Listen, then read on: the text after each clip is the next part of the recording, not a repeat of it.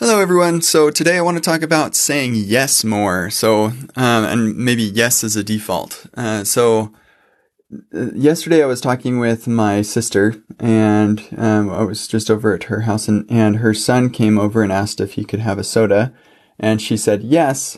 Um, and, um, I, we continued talking and I said, Oh man, it just feels so nice to be able to say yes to your kids, right? And she said, yeah, it's uh, really nice. And, and she said, I try to say yes as much as I can. Um, and yeah, the way that I feel about it is like my, my kids will sometimes ask me why I say no all the time. And I say, no, you got this backwards. You just ask me questions that I'll say no to all the time. That's the problem. And, um, and so anyway, I've just been thinking about this. Um, and I, I feel like more of my default should be to say yes um, as as a default. So I I should be like the burden of proof should be on the no answer. So it should be more of like why should you why would you say no uh, rather than trying to justify the yes.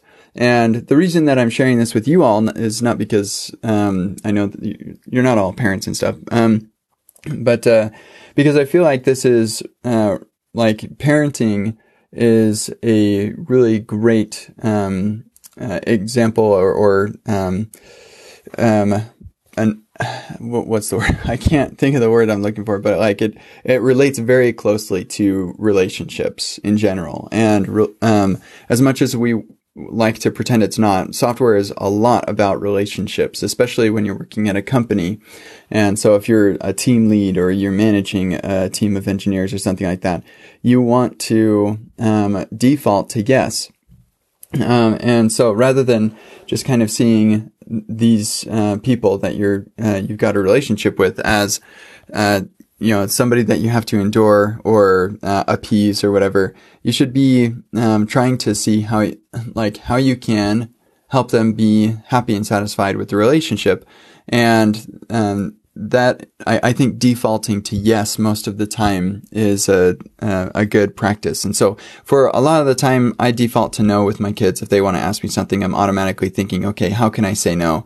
Um, but I'm, I think that it is better to switch that up and instead think, how can I say yes?